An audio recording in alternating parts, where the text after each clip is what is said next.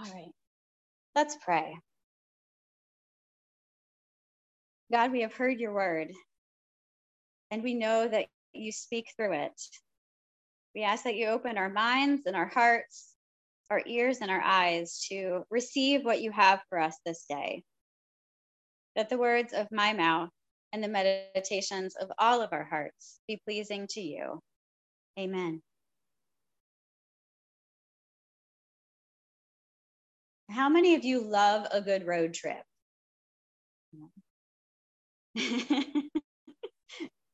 Not at all. so yeah, my my husband doesn't like to travel. I think if you could, you know, like beam him from one place to another, like Star Trek, that would be fine. But the act of getting from one place to the other, he just does not appreciate. I, on the other hand, um, I think I got my driver's license like three weeks after I turned 16. Um, I was just so excited to be able to get out of the house and like go and explore things. Um, and now, granted, that was in the time when gas was not $4 a gallon. Um, and so, like, my friend and I, we just go drive around on Friday nights, like explore different roads and, you know, whatever. And uh, that was always fun for me. Um, it occurred to me this morning that uh, that so I take adult uh, tap class, um, and our our performances this evening, and it's at seven o'clock at the State Theater. If any of you would like to attend, um, it's actually a pretty good show. Um, and our song that we're uh, that we're dancing to is um, Mustang Ford by Chuck Berry. that got a reaction. and so like the theme is beginning and ends. And so we're we're doing the first road trip. That's our that's our uh, dance theme. Um, and as I said, I love a good road trip.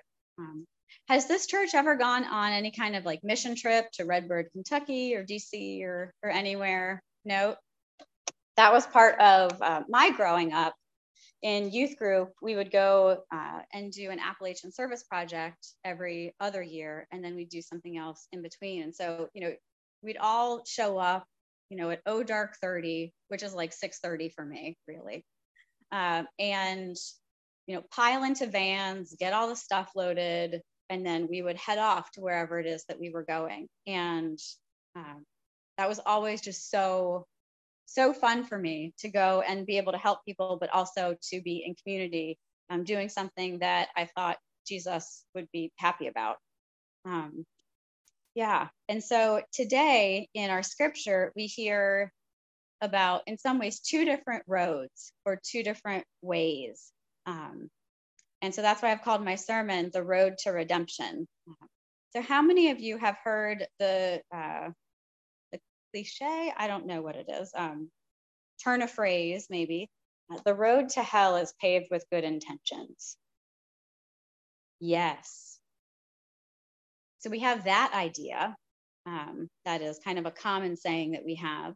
And then we have what we hear in scripture this morning, which is that the road to redemption, it looks different because it's filled with different people. And so in, in, Isaiah, we hear about this, this way of righteousness or way of holiness.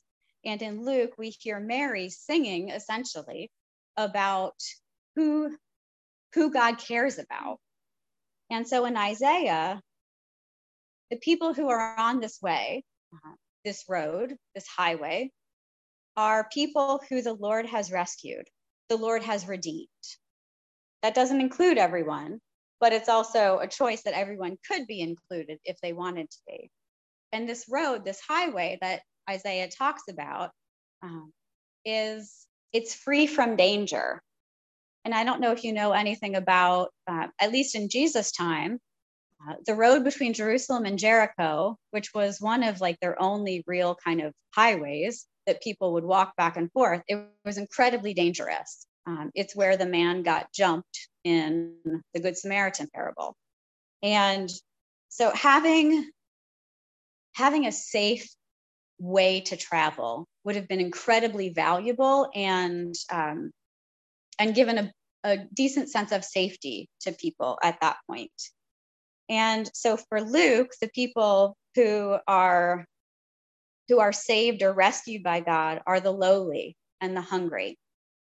Mary, um, she gets a little rage against the machine uh, in the second half of her um, of her song, where she talks about how the the rich are basically cast away and the lowly are raised up and those who have are turned away and those who are hungry are given food. And this um, mary leans very prophetic in her song. Um, she has such a strong prophetic voice in this. And if you read the old testament and the new testament you'll see a, a pretty strong correlation between the ideas of what Mary is singing as a Jewish woman and a lot of the prophets. Because in both the Old and New Testament, basically any kind of prophetic voice is talking about God's concern for the poor and the marginalized, how the rich have gotten their reward and um, the poor and marginalized have not. And so this has got a question for you. You might not know the answer, but shout out, you know, your ideas. Um, why might God send the rich away? Any thoughts?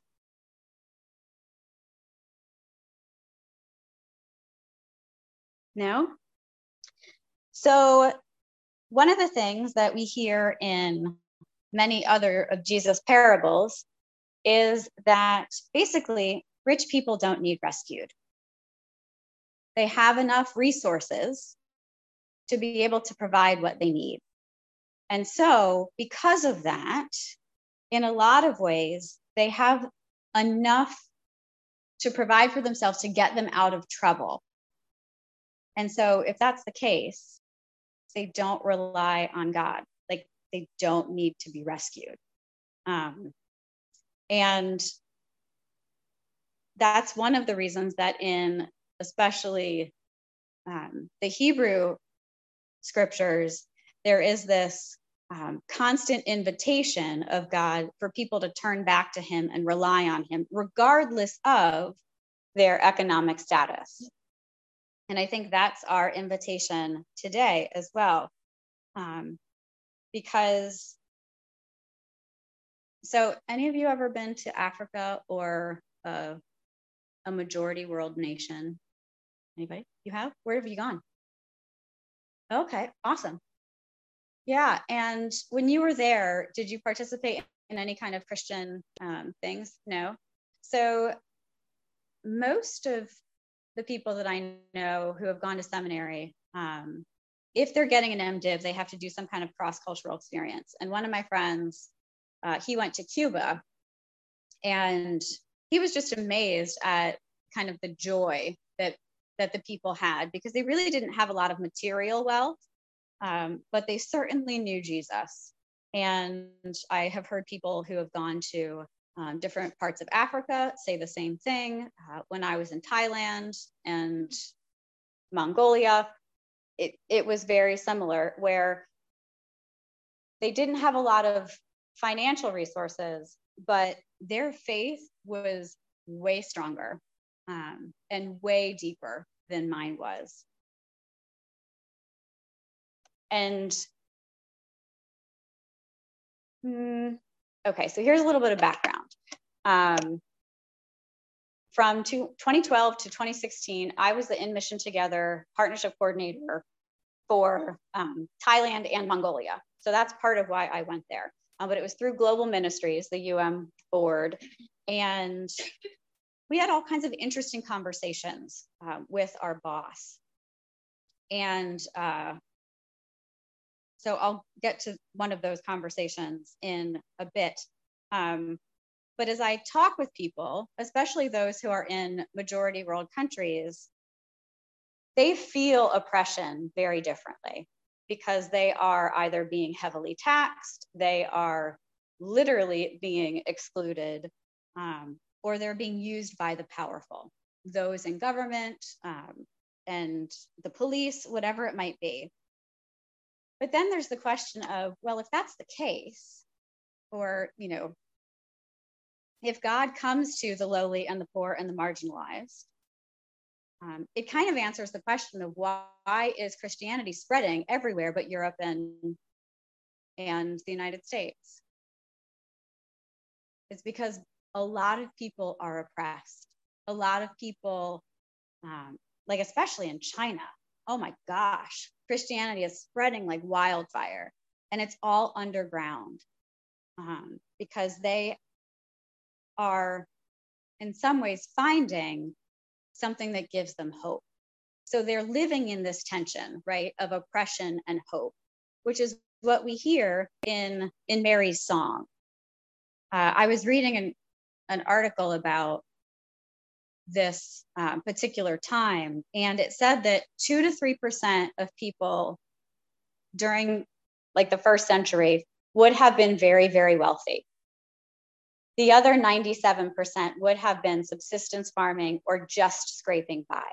Um, part of that was because the Romans were taxing people to within an inch of their lives, literally. Um, and so as we as we think about this road to redemption, um, many people, um, and I would think that if you think about why you accepted Christ, uh, most people, it's because of some kind of realization of hope um, and good news. And a lot of people in other parts of the world are receiving Jesus as Lord and Savior because of this prophetic and redemptive message. They're being told that they are valued, they are being told that they are worthy and that they are loved because the people in power are telling them that they are worthless, that they are a waste of space, and that they are to be used and enslaved. And so, in in terms of good news, what other good news would there be, right? God raises up the lowly and casts the rich aside. Um, because the Lord, if we if we know nothing else, if you take nothing else from the sermon today, um, take that the Lord cares about the widow, the orphan, the poor, the sick, and the hungry. That's who God cares about. And uh, it's um so as part of my my work uh, in Thailand. Um, it was 2015, and I ended up going about five days before the mission team was coming over. And I was very generously hosted by um, Pastor Sila and his wife Wasana uh, in Bangkok. And it was funny because they were like, Well, what do you want to do? And I was like, No, I want to see what your life is like because they both had jobs outside of kind of pastoral ministry. And so basically, I would just go sit in the back seat like their daughter, and they would take me wherever they went. And um, one of the gifts that God often uses through me, um, depending on the situation, is the gift of healing.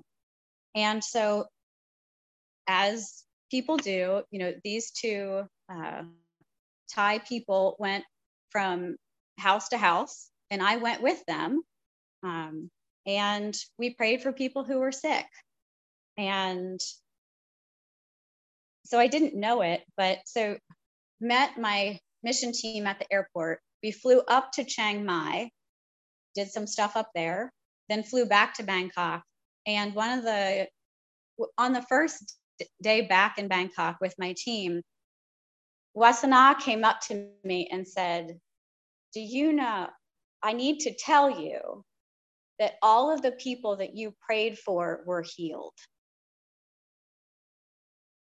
I had to stop and make sure that her English was correct. I was like, I'm sorry, what? Can you say that again?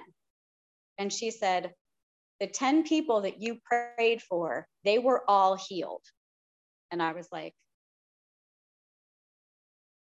you're not kidding me, are you? So then I started going through the list. Like there was this one guy with a locked hip and he was like stuck on the floor. I was like, what about this guy? She was like, he walked into church on Sunday. I tell all of this for a reason because in some of our conversations in in mission together, we we were having this theological conversation about why God heals it seems more frequently in some of these uh, less financially stable countries than he does in the United States.